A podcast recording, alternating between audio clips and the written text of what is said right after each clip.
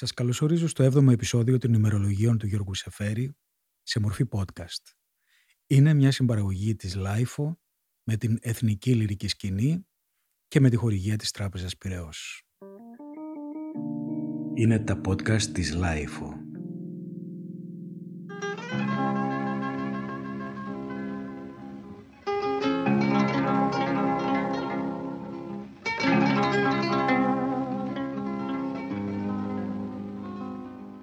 Έχουμε λοιπόν πόλεμο στην Ευρώπη, είμαστε στο χίλια εννιακόσια σαράντα και ο Σεφέρης που δουλεύει στο Υπουργείο Προπαγάνδας της κυβέρνησης του Μεταξά, υπεύθυνος για τον ξένο τύπο και τους ανταποκρίτες, ψιλοαναγκάζεται για να τηρήσει τους νόμους της ουδετερότητας να πάει σε μια ιδιωτική προβολή που τον προσκαλούν από τη γερμανική πρεσβεία και να δει και ένα προπαγανδιστικό φιλμ από τα πολλά που γυριζόταν τότε με την Τουζίνα από το ναζιστικό καθεστώς, το οποίο είχε τίτλο «Το βάφτισμα της φωτιάς» και το οποίο με ένα απλό γκουγκλάρισμα μπορείτε να το βρείτε και σήμερα στο YouTube.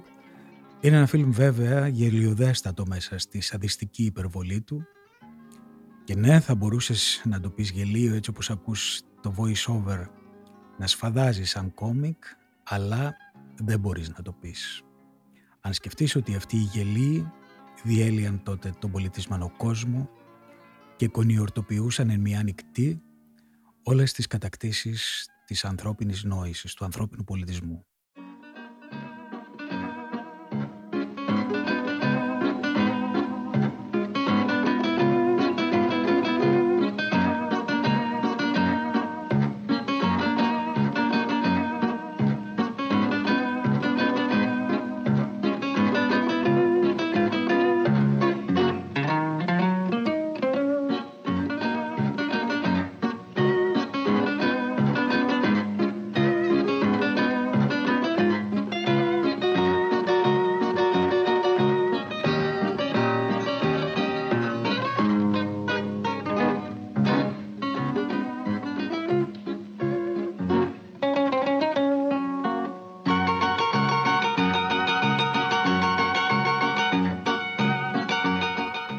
Παρασκευή εικοστή τέταρτη Μάη του χίλια εννιακόσια σαράντα.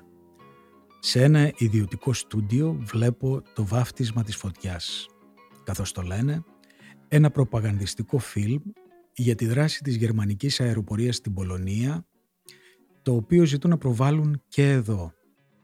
Από την αρχή ως το τέλος μιας σαδική λαγνία.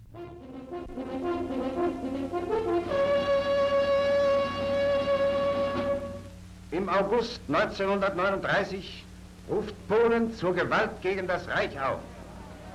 Weil England den Krieg will, will Polen den Krieg. Gestützt auf das Beistandsversprechen der Westmächte überbietet sich Warschau in Provokationen gegen Deutschland.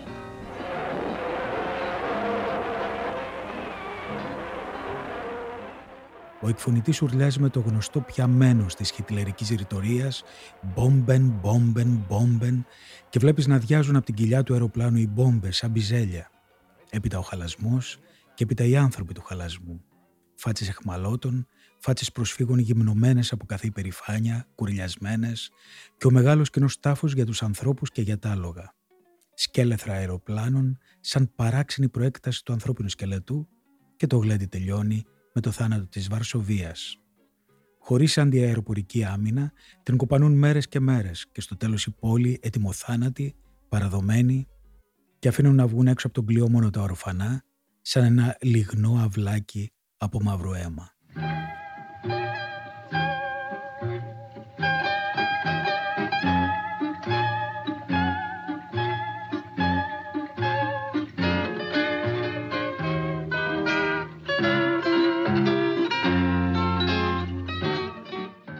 Το φιλμ είναι υπολογισμένο, μελετημένο για ένα μόνο αποτέλεσμα, να σπείρει φόβο.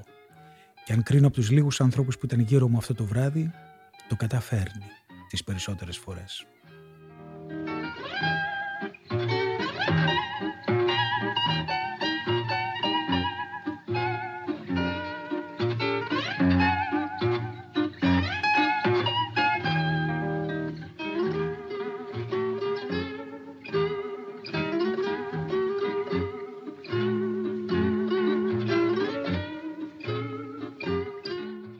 μάχες στη Βόρεια Γαλλία είναι ένα καθημερινό δηλητήριο. Χτες μπήκαν οι Γερμανοί στη Βουλώνη. Έχεις την εντύπωση πως το αίμα που χύνεται εκεί πάνω είναι το αίμα του δύσκολου θανάτου της σκέψης και του στοχασμού. Αυτή η περίφημη σκέψη που έκανε τόσους ανθρώπους του πνεύματος να επαναστατούν, να γυρεύουν την απολύτρωση από αυτήν, να την καταργούν. Να τη λοιπόν που πεθαίνει τώρα με τόσες χιλιάδες κορμιά που πάνε να λιπάνουν τη γη.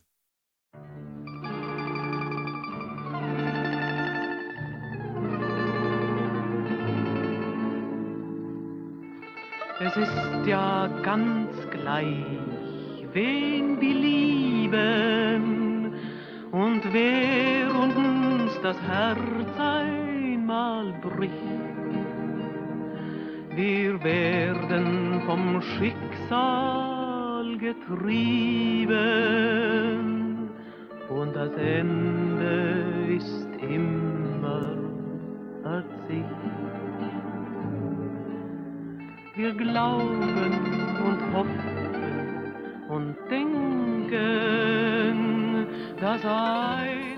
Εκείνη την ίδια μέρα, το Μάιο του χίλια εννιακόσια σαράντα, ο βασιλιάς της Αγγλίας βγάζει και το ιστορικό του διάγγελμα, το οποίο ο Σεφέρης ακούει συγκινημένος και γράφει τα εξής.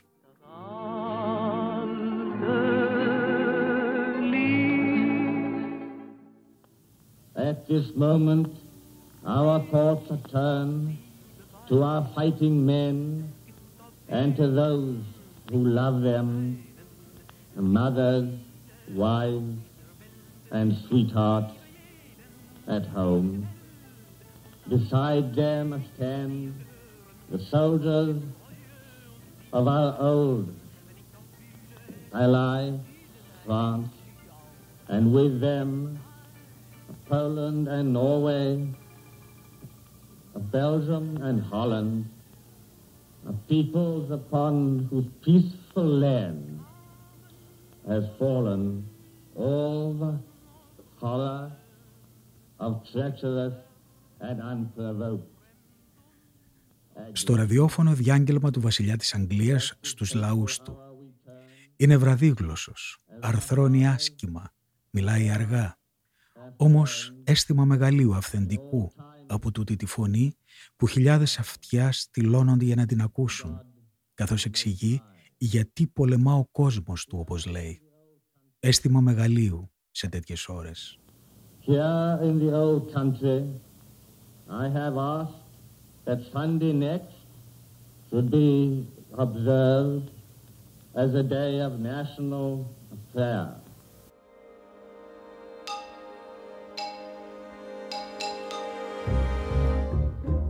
Αλλά τώρα που κάθομαι και γράφω από βαθιά μέσα μου, ακούω αυτή τη μικρή φρασούλα, τι πρόσμε, που κάθε τόσο όταν παρασύρμα υπερβολικά από τη δίνη των καθημερινών ειδήσεων, έρχεται και μου ψιθυρίζει. You need hands to hold someone you care for. You need hands to show that you're sincere.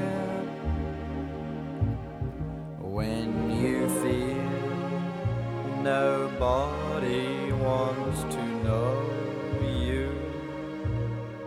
you need hands to brush away the tears.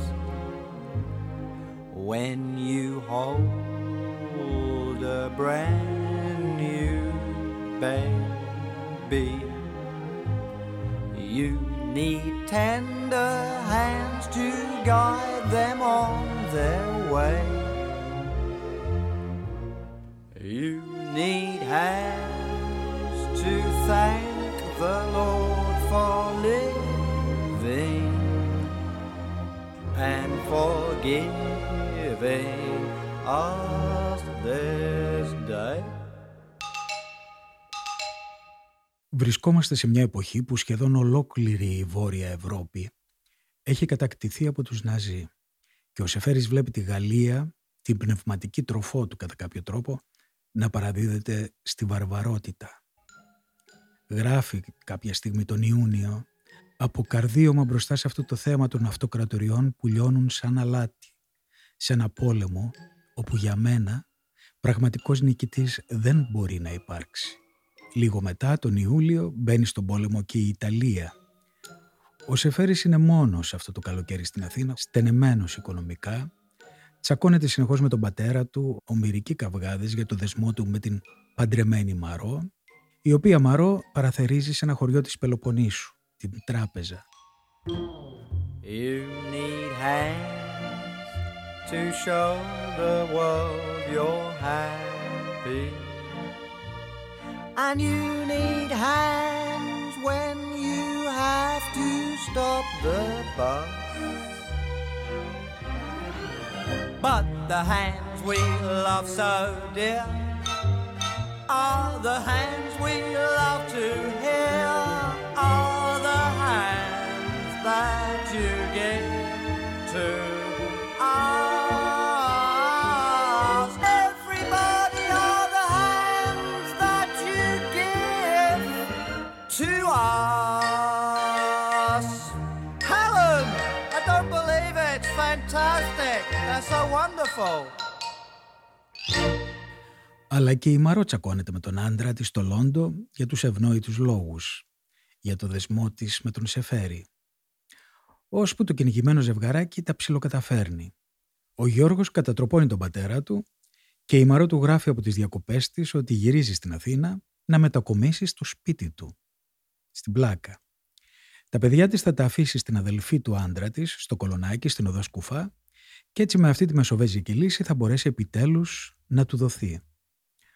Ο Σεφέρης, που συχνά γράφει για το βάσανο της ερωτικής ορμής, τη λιβιδό, όπως ήταν μόδα τότε να τη λένε, της απαντά ανυπόμονος, είμαι ελεηνά καυλωμένος χρυσό και δεν σκέφτομαι τίποτα άλλο παρά πώς να σε γαμίσω ατέλειωτα μια ολόκληρη νύχτα.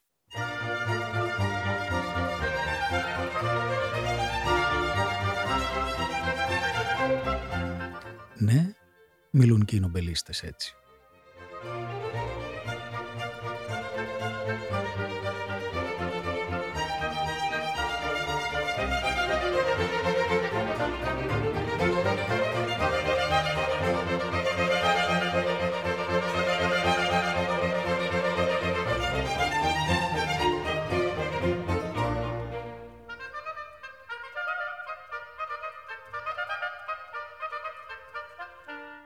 Κι όμως, σε αυτή την εποχή που βράζει, υπάρχουν στιγμές στα ημερολόγια του που προσωπικά μου δημιουργούν τις πιο έντονες εικόνες, οι ιδιωτικές στιγμές.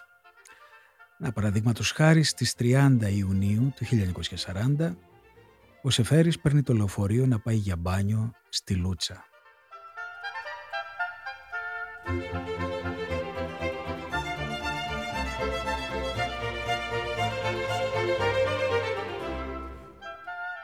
Κυριακή τριάντα Ιουνίου. Μπάνιο στη Λούτσα. Στο γυρισμό του λεωφορείου χαλνά. Ο σοφέρ ξέρει πολύ καλά πως δεν μπορεί να το διορθώσει. Δεν είναι διόλου σίγουρος επίσης πως ο μηχανικός που έστειλε να μηνύσει θα μπορέσει να κάνει τίποτα. Δεν ζητά άλλο αυτοκίνητο και αφήνει τους επιβάτες με απόλυτη περιφρόνηση να περιμένουν ώρες στα χωράφια ως τη νύχτα, λέγοντας ψέματα ολοένα.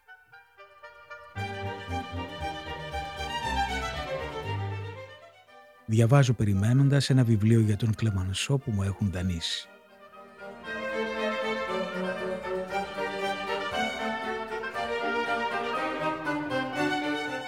Είναι, νομίζω, ωραία εικόνα. Ο Σεφέρης με αμφίεση μπάνιου, μόνος, στα χωράφια της Αττικής να διαβάζει το βιβλίο του, καθώς πέφτει ήσυχα η νύχτα, ανάμεσα σε άλλους επιβάτες που πιθανότατα αγνοούν ποιος είναι και τι κάνει, δίπλα στο χαλασμένο λεωφορείο, ενώ από μακριά μένεται ο πόλεμος στην Ευρώπη.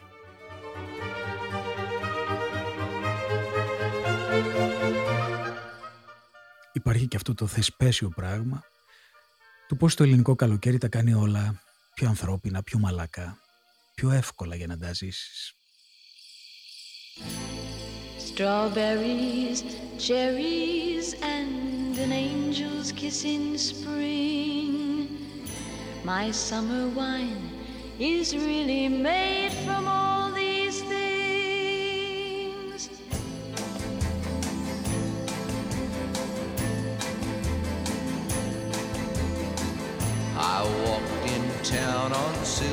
whispers the jingle too, a song that I had only sang to just a few. She saw my silver spurs and said, let's pass some time, and I will give to you summer wine. Oh, summer wine. Strawberries, cherries, and an angel's kiss in spring. My summer wine is really made from all these things. Take off your silver spurs and help me pass the time, and I will give to you summer wine. Oh, summer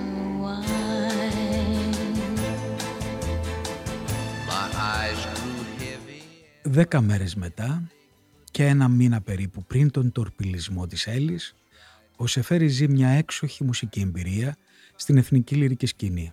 Ο μέγας τότε διευθυντής ορχήστρας Hermann Scherchen, Γερμανός, που μπορείτε να τον ακούσετε να μιλά στην ιστορική ηχογράφηση σήμερα, διευθύνει δύο έργα που υπεραγαπά ο ποιητής, την τέχνη της φούγκας του Μπαχ και το βραδεμβούργιο κονσέρτο αριθμός τρία, πάλι του Μπαχ, και καταφέρνει μάλιστα να πάει στην πρόβα της ορχήστρας στην Οδό Ακαδημίας, εκεί που μέχρι πριν λίγα χρόνια ήταν το Ολύμπια, η αίθουσα της Εθνικής Λυρικής Σκηνής.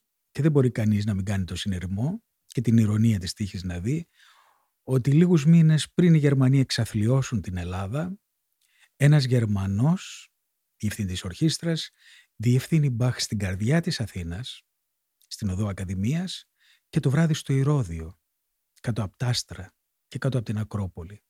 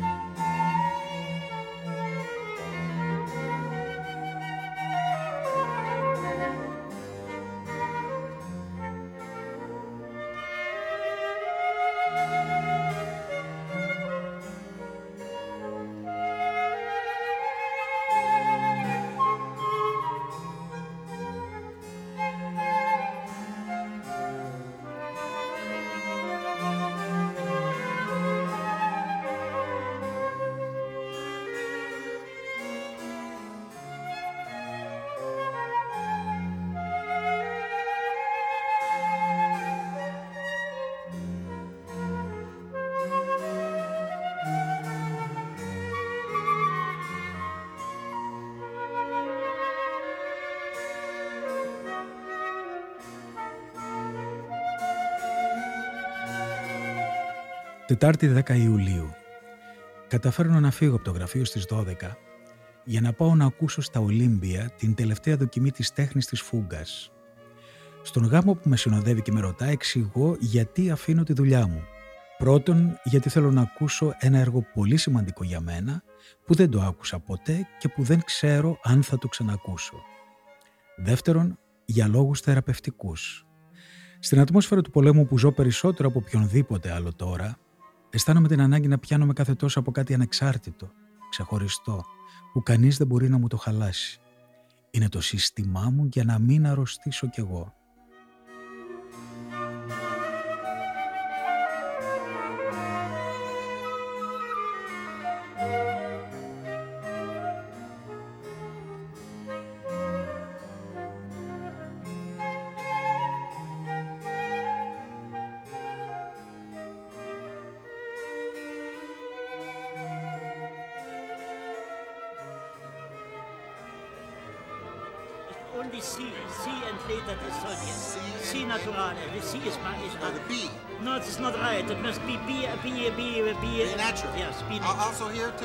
Yes, nature, it's, it's, it's all by, it's all by, yes, yes, yes. Please, the best be bass clef here.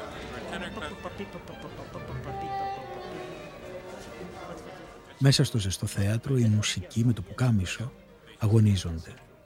Διευθύνει ο Σκέρσεν με το πουκάμισο κι αυτός, χωρίς μπαγκέτα. Gentlemen, gentlemen, please, would you have one the kindness that in reality you, you must not hold the values. If you are doing da-de, it gives me nothing. It must be like da-de, da-de. No, no, no, no, pam, pam, pam, pam.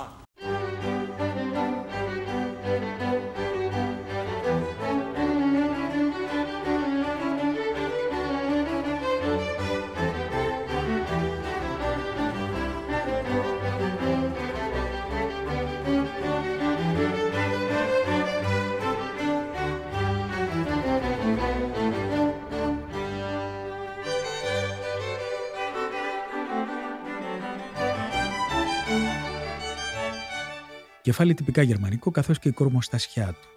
Μακριά, κοκκινόξανθα μαλλιά. Αρχίζουμε το κονσέρτο του Βραδεμβούργου, αριθμός τρία. Μ' αρέσει να παρακολουθώ την πραγματική αυτή δοκιμή. Τα σημεία όπου ο μαέστρος σταματά την ορχήστρα, χτυπώντας δυνατά τα πόδια του στο πάτωμα. Τα σημεία που τους αναγκάζει να ξαναπαίξουν πολλές φορές, φωνάζοντας ο ίδιος δυνατά «Πιο λετζέρο, πιο πιάνο». Ξέρω αρκετά καλά το έργο και παρατηρώ πως η μουσική μας, καθώς και οι άλλοι καλλιτέχνες στον τόπο μας, είναι στερημένοι από κάποια βασικά πράγματα που θα έλεγε κανείς ότι πρέπει να τα ξέρουν πρώτα-πρώτα. Τα σημεία όπου ο Σκέρσεν τους διορθώνει το περισσότερο είναι ο ρυθμός, ο βασικός ρυθμός και η καθαρότητα.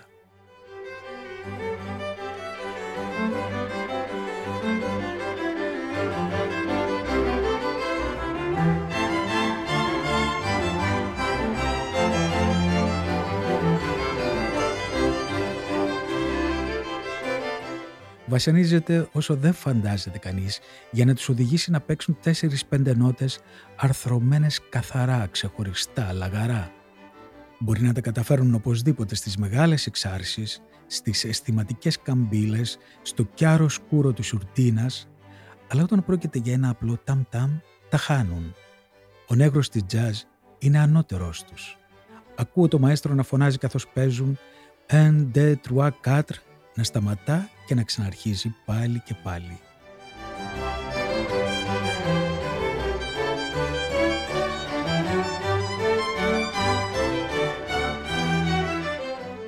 Προτού καταπιαστούν την τέχνη της φούγκας, ο Σκέρσεν είπε λίγα λόγια που τα είχε μάθει χωρίς άλλο ελληνικά.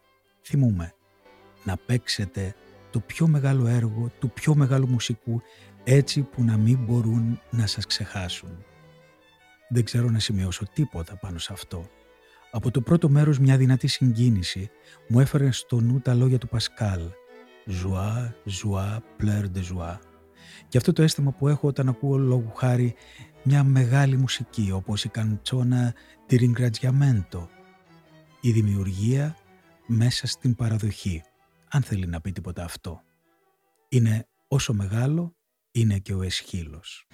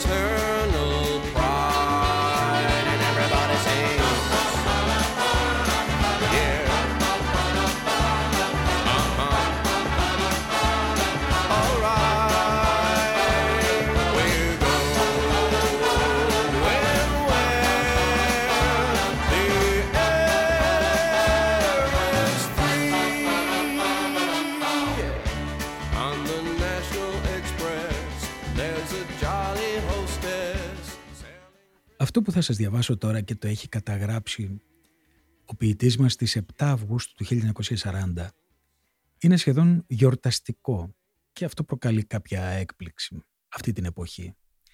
Είναι με λίγα λόγια μια τέλεια ημέρα ευτυχίας και καλοπέρασης.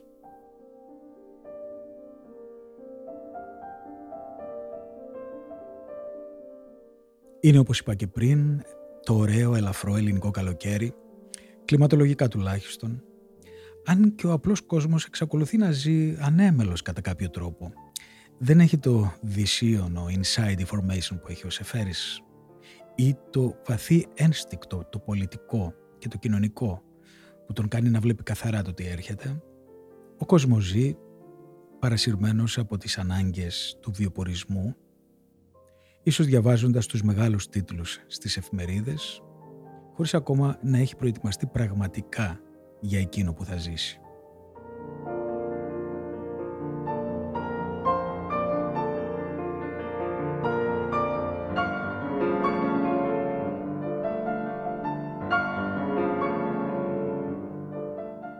Τετάρτη επτά Αυγούστου. Ημαρώ εδώ από χτες το πρωί. Βγαίνοντας, καθώς βράδιαζε για να πάμε στο Καλαμάκι, ένας γυρολόγος διαλαλούσε. Πολύ κόμπι για την πέτρα, έσωπος για το στομάχι, λαγοκυμηθιά για την πίεση και τις αμοιβάδες, κοκοράκι για τα νεφρά, φλουσκούνι για τα εντερικά. Δεν μπορούσα να μην του πιάσω κουβέντα. Του έδωσα ένα τάλιρο για να μου δώσει ένα κομματάκι από το κάθε βότανό του. Είμαι σαράντα χρονών και να πως μαθαίνω ακόμη την ελληνική γλώσσα. Φρίκι. Τον ρώτησα αν ξέρει κι άλλα βότανα. Πώς, είναι κι άλλα, μου είπε. Το πεντάνευρο για το ζάχαρο και τις πληγές που μοιάζει με την πατούσα της χήνας. Η μπελαντόνα για το άσθμα. Είχε ένα λιωψημένο πρόσωπο με βαθιά χαραγμένες ρητίδες όπως σε ξύλο και μάτια λίγο παλαβά. Κατεβήκαμε από το λεωφορείο στο μπαρ. Πλήθος μεγάλο στα μουράγια. Ρώτησα κάποιον που στεκότανε με τα μάτια καρφωμένα στα νυχτά τι έτρεχε. «Να σας πω, κύριε, για να είμαι ειλικρινής, μήτε κι εγώ το ξέρω». Ένας ναύτης παρακάτω μας εξήγησε πως θα κατέβαινε ο κύριος πρόεδρος για να περάσουν μπροστά του τα αλλιευτικά. Για να προχωρήσουμε πήγαμε από το άλλο πεζοδρόμιο, της Στεριάς. Όταν αρέωσε ο κόσμος και γυρίσαμε πάλι στα Κροθαλάσσι, είδαμε αραδιασμένα μπροστά στον Άγιο Κοσμά, σε ένα μεγάλο μάκρος, φώτα που χοροπηδούσαν στη θάλασσα. Σε λίγο τα μικρά πλεούμενα ξεχώρισαν ένα-ένα. Τα βλέπεις να σκαμπανεβάζουν με τόσο κέφι.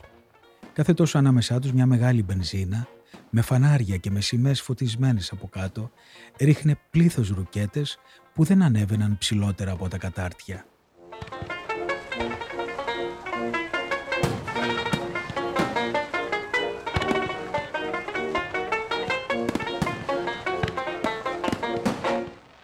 Συλλογιζόσουν παλιές γαλέρες να χαιρετούν με τα κανόνια. Ένας κρυφός αέρας λεβεντιάς κυκλοφορούσε και σε έκανε να ανασένει σαλιώτικα, σαν να ήταν για σένα μόνο του το πανηγύρι.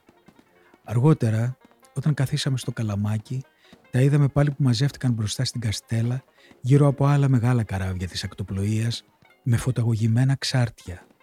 Πολλές ρουκέτες, πλούσιες τούτη τη φορά, γέμιζαν χρώματα και αστέρια τον ουρανό. Αλλά δεν ήταν πια το ίδιο. Δεν ήταν πια εκείνος ο αυθόρμητος και τρελός χορός.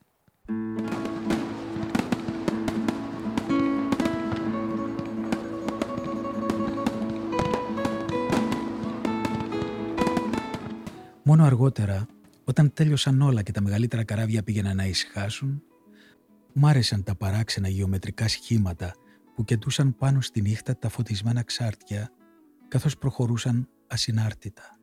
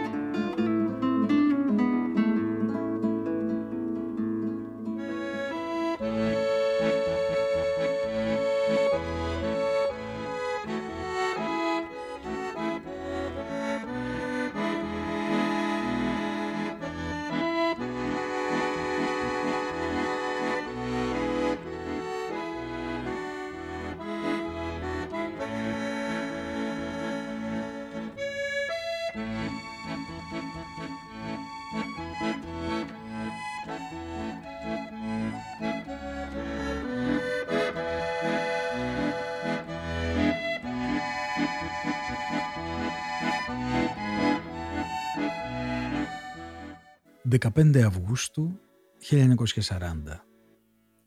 Βούλιαξαν την Έλλη. Έτσι αρχίζει αυτή η σημαδιακή καταγραφή εκείνης της μέρας στο ημερολόγιο του Γιώργου Σεφέρη. Αυτή η μέρα, μπορεί να πει κανείς, είναι το τυπικό τέλος των ψευδαισθήσεων. Όχι τόσο για τον Σεφέρη, που ήξερε καλά που πατάει και που βρίσκεται, όσο για τους υπόλοιπους. Ακόμα και για ορισμένους γερμανόφιλους που υπήρχαν μέσα στο ίδιο του το γραφείο, μέσα στην κυβέρνηση Μεταξά. Κυρίως για τον εθνικιστή υπουργό προπαγάνδας του Μεταξά, τον θεολόγο Νικολούδη, που ήταν και ο προϊστάμενος του Σεφέρη, επικεφαλής του Υπουργείου Τύπου και Τουρισμού, αυτόν που οι αντίπαλοι του καθεστώτος τότε ονόμαζαν ο Έλληνας Γκέμπελς, και όχι τυχαία, είχε συναντηθεί με τον Γκέμπελς τρία χρόνια πριν ο Νικολούδης και ήταν καταφανώς ένας από τους όχι λίγους Έλληνες αξιωματούχους εκείνης της εποχής που πίστευαν ότι θα μπορούσαμε και θα έπρεπε να συμπαραταχθούμε με τον Χίτλερ στον αγώνα που έκανε για να διαλύσει την Ευρώπη. Ο Σεφέρης, ναι μεν, ήταν στο Υπουργείο Τύπου και Τουρισμού του Νικολούδη, σαφώς όμως εθεωρείτο Βρετανόφιλος και σαφώς έχει επανειλημμένως καταγράψει στη μερολογιά του τις αντιρρήσεις του ως προς τη συμπεριφορά και τις απόψεις του Νικολούδη. Για να δούμε όμως πώς καταγράφει στα ημερολόγια του αυτή την ιστορική μέρα.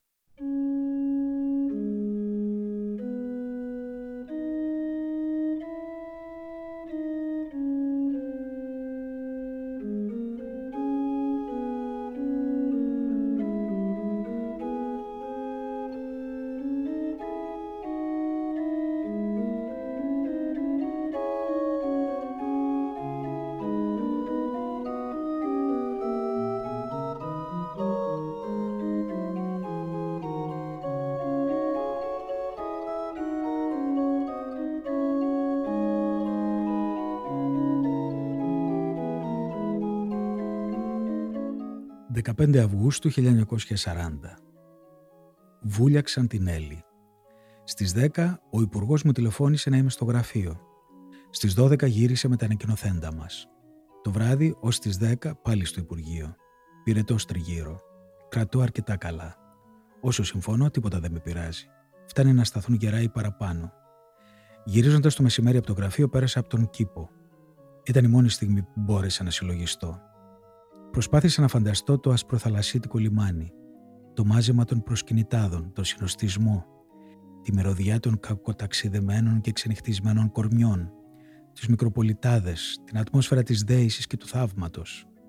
Ο πρωινός ήλιος, η θάλασσα, το καραβάκι στολισμένο με όλες του τις σημαίες, τα άσπρα σκουφιά του αγήματος στο κατάστρωμα.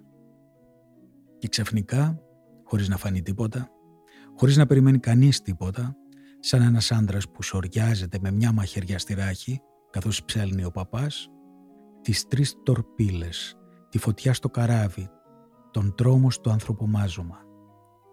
Προσπάθησα ακόμα να φανταστώ το νέο παλικάρι, το καπετάνιο του υποβρύχιου που έκανε την άναντρη πράξη, και αν δεν είχε στο στόμα του την ώρα εκείνη μια γεύση σαν να είχε μασίσει σκατά.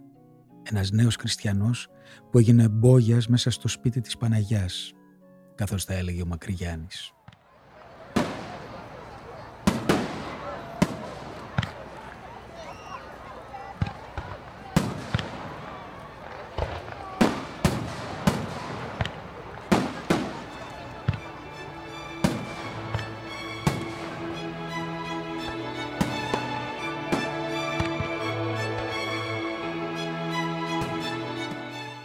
Αυτό ήταν ένα ακόμα επεισόδιο των ημερολογίων τους Σεφέρη σε μορφή podcast, μια σειρά της λάιφο σε συμπαραγωγή με την Εθνική Λυρική Σκηνή και με τη χορηγία της Τράπεζας Πειραιώς.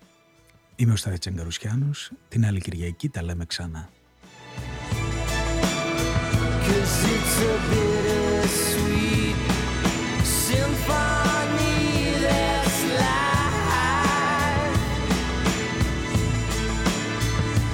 Road.